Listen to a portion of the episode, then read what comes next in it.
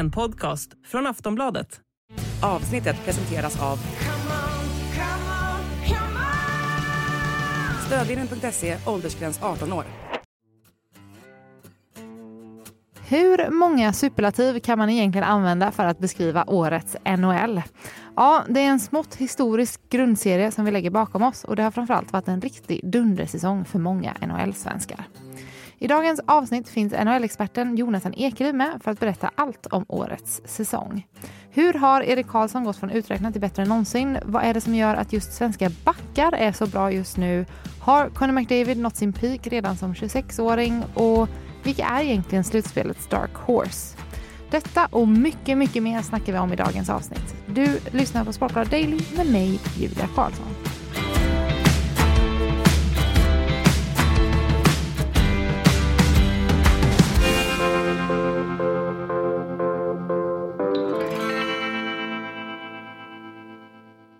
Välkommen till Sportbladet Daily, Jonathan Ekeliv. Hallå, hallå, hallå, hallå, hallå. Tjena, tack så mycket. Mm, som du brukar säga i ja, NHL-podden, ja.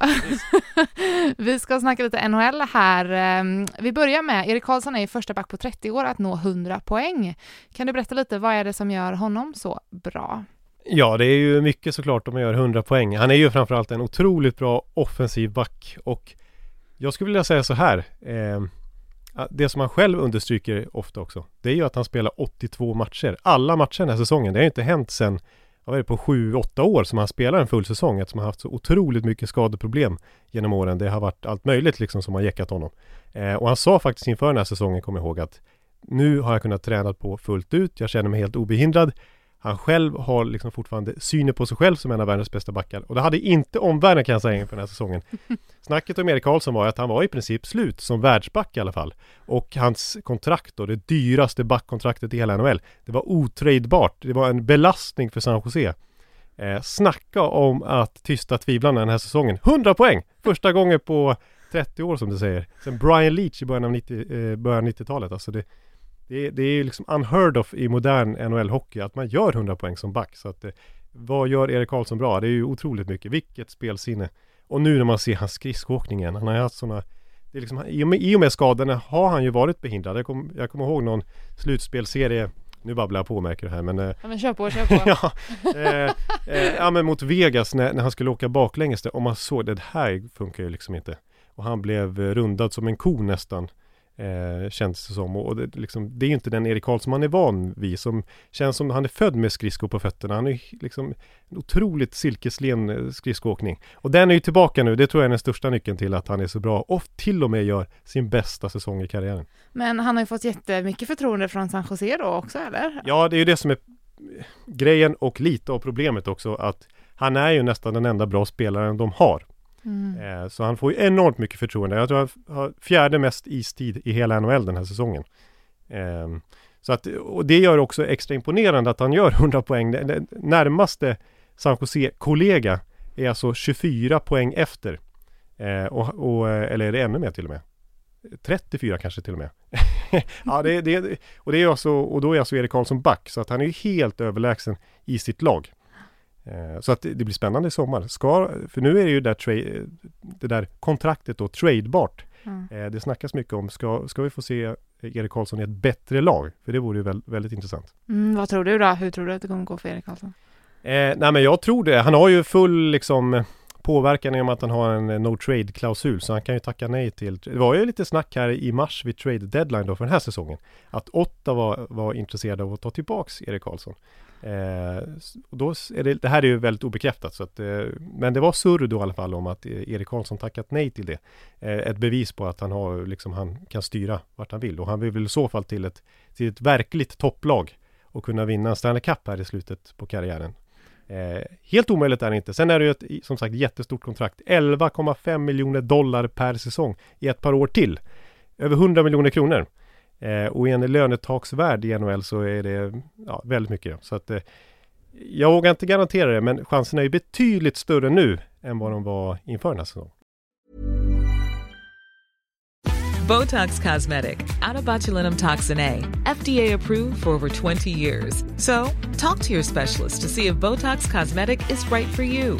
For full prescribing information, including boxed warning, visit BotoxCosmetic.com or call 877-351-0300. Remember to ask for Botox Cosmetic by name.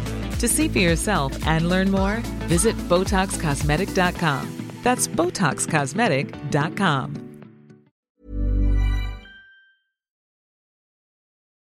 I vilket lag hade du velat se Erik Karlsson då, om du får välja? Oj, ja, nej men skulle, skulle man strunta i lönetaket så skulle man ju vilja se han i Colorado eller eh, Rangers kanske min kollega Per Bjurman gärna skulle vilja. Eh, eh jag har föreslagit i våran NHL-podd att Florida Panthers, som är ett hyfsat bra lag och går till slutspel nu igen, eh, skulle kunna vara ett alternativ. Eh, att eh, jag har sett lite möjligheter för hur man skulle kunna vrida och vända på kontrakt där för att kunna eh, ja, trycka in Erik Karlssons jättelön. Du, um, du var inne lite, jag vet inte om du sa det exakt innan, men hur står sig Erik Karlsson jämfört med alla andra backar i NHL?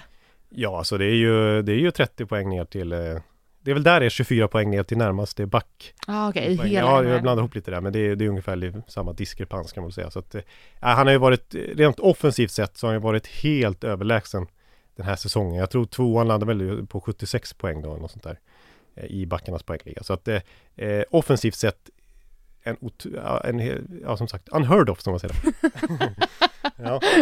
Eh, Rasmus Dahlin gör också en otrolig säsong sett i poäng och Hampus Lindholm har bäst plus minus statistik i hela ligan. Eh, finns det fler svenska backar som har utmärkt sig i år? Ja men verkligen. Vilken säsong för Ja men Jag älskar att du bara liksom Du är bara in av hela den här ja, säsongen Ja men vilken Ja det, det, har ju hetat att det är ett svenskt back under ganska länge. Ja. Det har liksom ja, sen lång tid tillbaks men man kan väl framförallt säga att de har, eh, vad som är, att de har eh, kommit eh, liksom efter varandra hela tiden sen Niklas Lidström då som är väl ja, Bobby Orr kanske är världens bästa back genom tiderna men Niklas Lidström är hack i häl. Har ju flest Norris Trophies. Nej det har väl Bobby Orr förresten. Ja förlåt. Ja, eh, Lidström har i alla fall sju Norris Trophies. Priset är ligans bästa back Vilket är helt otroligt. Eh, Sen har det ju kommit liksom hur många som helst. Och Erik Karlsson inte minst och nu liksom Rasmus Dahlin Som du var inne på. Eh, och jag kan säga så här. Eh, Om vi jämför med andra europeiska länder bara för att understryka det svenska backundret. Eh, om vi tittar i poängligan då igen eh, Så är det alltså sju svenska backar som gör, gör över 40 poäng den här säsongen. Sju svenska backar. Inget annat europeiskt land har mer än en back Oj. Som gör sju poäng. Till exempel Finland, våran ärkerival eller eh, kompis. Jag är halvfinne så jag ska väl Jag har inget agg. Förlåt mig. Men eh, där har jag bara Miro Heiskanen som gör över 40 poäng. Eh, vi har Roman Josi, schweizaren, som gjorde 96 poäng i fjol, inte lika bra i år.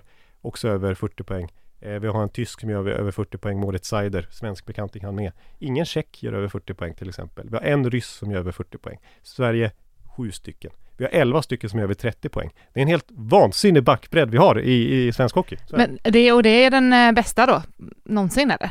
Alltså... Ja, breddmässigt skulle jag väl säga det att ja. det, det, är svårt att vad beror detta på? Vad, gör, vad, är det som gör att alla backar är så bra nu då? Ja, det är väl svårt att säga. Det kanske har med Niklas Lidström att göra, att det har liksom, och kanske lite Erik Karlsson som ju eh, har inspirerat sådana som Rasmus Dahlin och sådana som kommer upp nu. Vi har ju fler backar på gång. Eh, så att Simon Edvidsson till exempel som valdes högt i draften och säkert kanske kan få sitt genombrott nästa år i Detroit. Eh, sen har jag en egen liten spaning som är lite eh, ja, inte så vetenskaplig, men jag tycker Sverige är generellt sett bra på liksom duktiga tvåvägsspelare. Eh, mm. vi har väldigt många duktiga forwards som är bra defensivt, inte bara, bara offensivt utan eh, till exempel, eh, ja, men det känns som att det är många som är med i Selke Trophy-diskussionen, alltså priset ligans bästa tvåvägsforward. Eh, vi har eh, Joel Eriksson Ek som mycket väl kan bli nominerad i Minnesota. Vi har Mika Zibanejad som tokhyllas av sin egen coach där Rangers som en otroligt bra tvåvägsspelare. Eh, William Karlsson, Wild Bill där i Vegas. Elias Lindholm, i Calgary. Jag kan fortsätta med massa namn här. Eh, och samtidigt väldigt många bra tvåvägsbackar, alltså som är bra både eh, framåt och bakåt. Eh, ja men Rasmus Dahlin har tagit stora steg i defensiven den här säsongen. Eh, Mattias Ekholm är en väldigt bra allroundback. Hampus Lindholm som du sa, plus 50 plus minus statistiken. Otroligt bra tvåvägsback. Vi, vi, det är liksom kompletta spelare, så vi har duktiga tvåvägsbackar och duktiga tvåvägsforwards. Eh, vi kan ju gå in på det också att eh, det är ju eh, även svenskar som utmärker sig framåt. Deras Pettersson har ju spräckt 100-gränsen också. Mm. Det var ju inte riktigt nyss som någon svensk forward gjorde 100 poäng heller, eller? Nej, nej precis, exakt. Erik Karlsson, alltså gör ju 100 poäng, men och, och även Elias Pettersson kommer ju upp på 100 poäng. vinner svenska poängligan. Han gjorde något enstaka poäng mer här på slutet också. Mm. Eh, och det är första gången på över ett decennium som vi har en svensk 100-poängsspelare, till och med två då. Eh, det var ju en annan Vancouver-spelare precis som Elias Pettersson då. Det var ju en av Sedin-bröderna. Eh, det var väl Daniel Sedin senast som hade 100 poäng då, 2011. Eh, så att nej, det, är- det är ju Ja, det hör ju. Det är, det är ovanligt. Mm. Vad, ehm, du ska se, både Elias Pettersson och Erik Karlsson missar ju slutspelet nu. Vad, vad innebär det här? Tror du att vi kommer få se dem i VM? Det hoppas vi alla. Det vore ju otroligt. Sam Halams eh, första mästerskap här. Att eh, få hem sådana Alltså liksom historiskt, historiska spelare nästan får vi säga. Och Elias Pettersson har han ju jobbat med tidigare. De vann ju SM-guld ihop i Växjö 2018 precis innan Elias stack över. Eh, så att eh, där är väl chanserna hyfsat goda. De är ju skadefria båda två. Eh, ja, Erik Karlsson som sagt haft skadeproblem tidigare. Frågan är om han och han är lite äldre också om han liksom ska belasta kroppen ännu mer med ett VM också. Men han har ju eh, Förra säsongen så var han ju sugen på VM-spel sa han. Nu stoppas han av skada då också. Men eh, jag tror chanserna är hyfsat goda. Mm. Vilka fler svenskar missar slutspel och skulle kunna spela VM? Ja, det, är ju, det är ju många av de här som jag redan har nämnt. Alltså Rasmus Dahlin till exempel. Han var ju med förra året och, och jag menar det svenska backundret. Jag menar Rasmus Andersson. Vi har ju massa Calgary-spelare eh, som gör det bra, svenska spelare. Rasmus Andersson, nästan 50 poäng. Han själv, ganska okänd back här i Sverige tror jag. För att han har liksom inte visat sig här hemma på samma sätt. Men i, i Calgary så är han ju en, en klassback och får enormt förtroende av den ärrade coachen där Daryl Sutter. Det är hans favoritback i princip. Så att, eh, han skulle vara kul att se i svenska landslagströjan. Precis som Elias Lindholm som jag sa i Calgary, Mikael Backlund, veteran, har ju varit kapten i ett, i ett av VM-gulden här i närtid. Han har en bra säsong bakom sig också i ett annars blekt Calgary. Jakob Markström, målvakten där. Nej, han har inte haft någon bra säsong i Calgary. Men eh, skulle vara given etta såklart i Tre Kronor om han kom hem och spelade VM. Eh, vi kan ju gå in på, eh, om vi tittar lite mer övergripande på NHL, det är inte bara svenskar som slår rekord, vi har ju också Connor McDavid som är den första sedan Mario Lemieux att nå 150 poäng. Hur, eh, hur bra är Connor McDavid? Snackas man om hela tiden, Ja, nu, nu är, har jag ju använt massa superlativ för att beskriva Erik Karlsson och Elias Pettersson. Men då får man ju lyfta en nivå till när man ska prata om Conor McDavid. Man kan väl citera Sidney Crosby och Alexander Ovechkin som har ju varit de senaste decenniernas, kan man väl säga, sin generations bästa spelare. Och de säger ju nu att, eh, att Conor McDavid är på en egen planet. Är det så? Så bra är han. Mm. Oj, vad Han är är ju så snabb, det är ju det som är grejen. Han är så Mm. otroligt explosiv och dagens hockey är ju väldigt fartfylld. Men eh, ja, Conor McDavid är ännu snabbare än liksom hockeyn som spelas idag nästan. Och visst, det har liksom All-Star helger, och- och sånt där. Då har ju han torskat i liksom såna här eh, fast, fastest skater tävlingar till exempel. Och då tänker man, men han är, han är väl snabbast i NHL? Nej, tydligen inte. Men det är just det att han, det är ingen annan som är snabbare och kan kontrollera pucken. Och kan läsa av spelet i den farten som han gör. Hur, Hur bra tror du att han kan bli då? Han är ju bara 26. Ja, precis. Eh, samtidigt så, så säger jag så här då att och, till exempel Lemieux och Wayne Gretzky då som ju är det är, det är i den häraden som eh, McDavid börjar nämnas nu då. Eh, de var 24 respektive 25 när de hade sina poängbästa säsonger i karriären. Så att det här kan ha varit McDavids peak-säsong. Kan ha varit. Jag tror inte att han kommer gå ner sig nämnvärt nästa år bara för det såklart, så är det ju inte. Men, Mm. men det kan ha varit eh, McDavids bästa säsong där. Oj, oj, mm. Mm. Det är en hot take. Ja, precis. Och spännande att se dem i slutspelet nu. Eh, han har ingen Stanley Cup än och det måste han ju ha för att kunna jämföras med Lemieux och, och Gretzky. Eh, eh, men de avslutar ju grundserien otroligt fast. Förlorar ju knappt sen trade deadline där i mars. Eh, och eh, det var ju när de tog in Mattias Ekholm, eh, apropå svensk tvåvägsback, som verkligen har stagat upp det där försvaret. För det är ju det som varit lite problem. De gör ju väldigt mycket mål, men de har släppt in väldigt mycket mål också. Nu gör de ju inte det i samma utsträckning.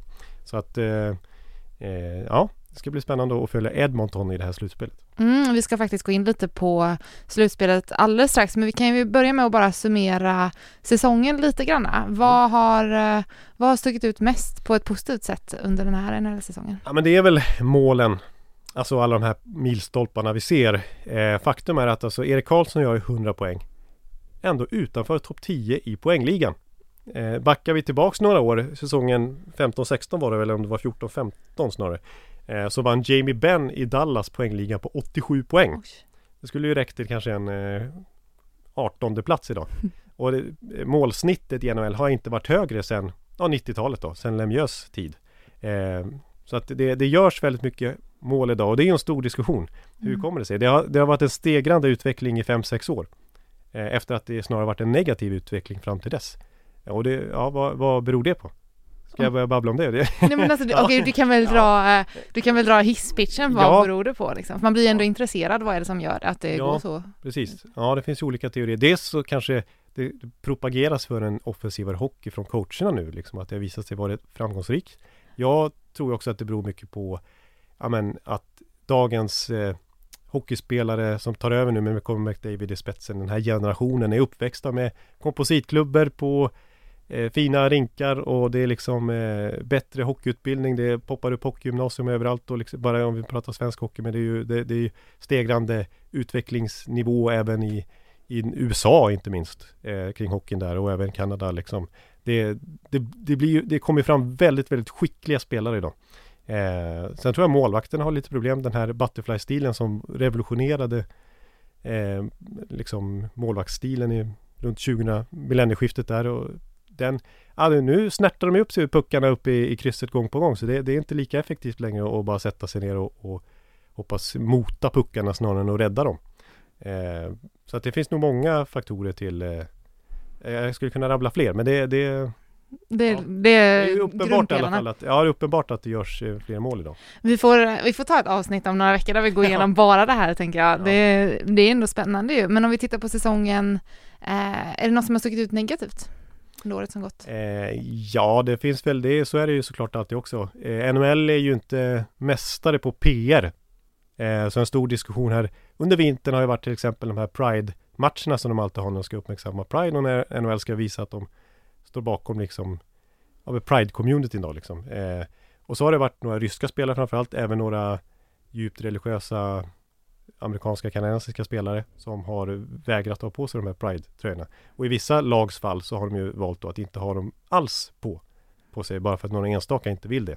Och då har det ju varit mycket kritik då mot, mot att NHL liksom inte riktigt står upp för det här att det är lite ihåligt och att det är liksom det är inte genuint. Eh, ju, vilket man kan uppfatta det som. Så det, det har varit en stor diskussion och, och nej, som sagt NHL är inte speciellt bra på sådana här, alltså det är ju väldigt mycket en business och de får mycket kritik för att det är, det är bara en fasad. Eh, sen vad NHL egentligen står för, det kan man ju diskutera. Det blir också ett helt annat avsnitt sen. Ja, det är, också en stor, det är också en stor diskussion såklart. Om vi eh, blickar över till eh, slutspelet som stundar nu då. Vad är de största snackisarna in där, inför det? Eh, ja, det finns ju mycket att tråda här också såklart. Eh, ja, jag nämnde ju Edmonton, det blir spännande att följa. Toronto såklart. Har ju inte vunnit en slutspelsrunda sedan 2004. Det är ju otroligt, snart 20 år sedan. De har inte vunnit Stanley Cup sedan 60-talet. Eh, nu har de ju ett otroligt bra lag. Det har de haft ett par år och ändå snubblat i första rundan ändå. Eh, nu går de ju upp mot Tampa igen. Det är mitt lag, det vet Mm. ju de som lyssnar på NHL-podden. Jag hoppas såklart på Tampa. Men Toronto går in fa- som favorit här nu skulle jag ändå säga. Har ju klart med poäng i grundserien. Och det är nu, alltså Misslyckas de igen Då tror jag både tränare och general manager ryker i Toronto. De har ändå haft lite kontinu- kontinuitet nu ett tag, vilket jag har tycker jag har varit bra. Men misslyckas de återigen nu, då, då kommer vi se en del förändringar i Toronto. Mm. Vilka är favoriter till eh, hela slutspelet? Du har pratat nu om Edmonton och Boston, Toronto. Boston, Boston Bruins måste vi ju nämna här Ja. också när vi är inne på NHL som alltså slår poängrekord någonsin i Oj. NHLs eh, över 100-åriga historia. Eh, flest segrar genom tiderna, flest poäng genom tiderna. Slår eh, 70-talets Montreal här. Eh, så att eh, Boston, ett Boston som många inte trodde på så mycket inför säsongen faktiskt.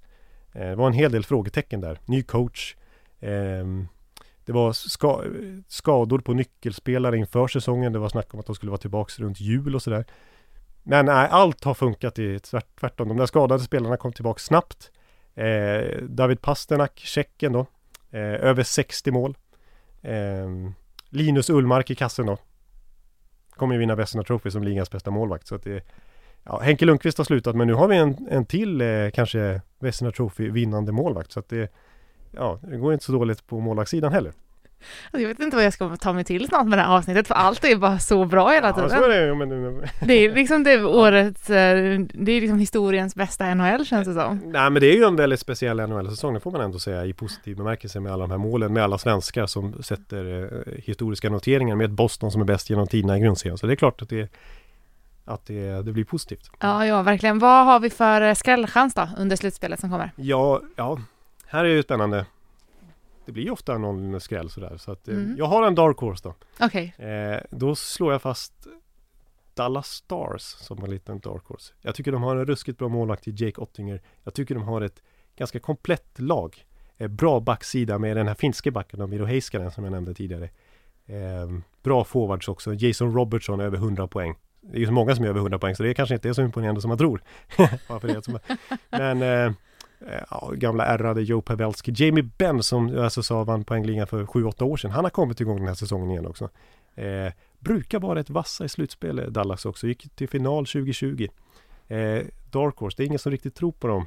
Så att eh, de smyger i vassen mm, spännande. Känns som att vi får ta ett avsnitt, vi får absolut ta nedstamp sen i eh, slutspelet hur det Ja. går, för det finns extremt mycket mer att prata om känns det här nu. Vi har suttit här en liten kort stund. Ja, då får, får vi se jag mår för då kommer jag vara uppe ännu mer på nätterna och, och kika. Så att eh, då, då, då kanske inte ko- riktigt kommer samma energi trots allt. eh.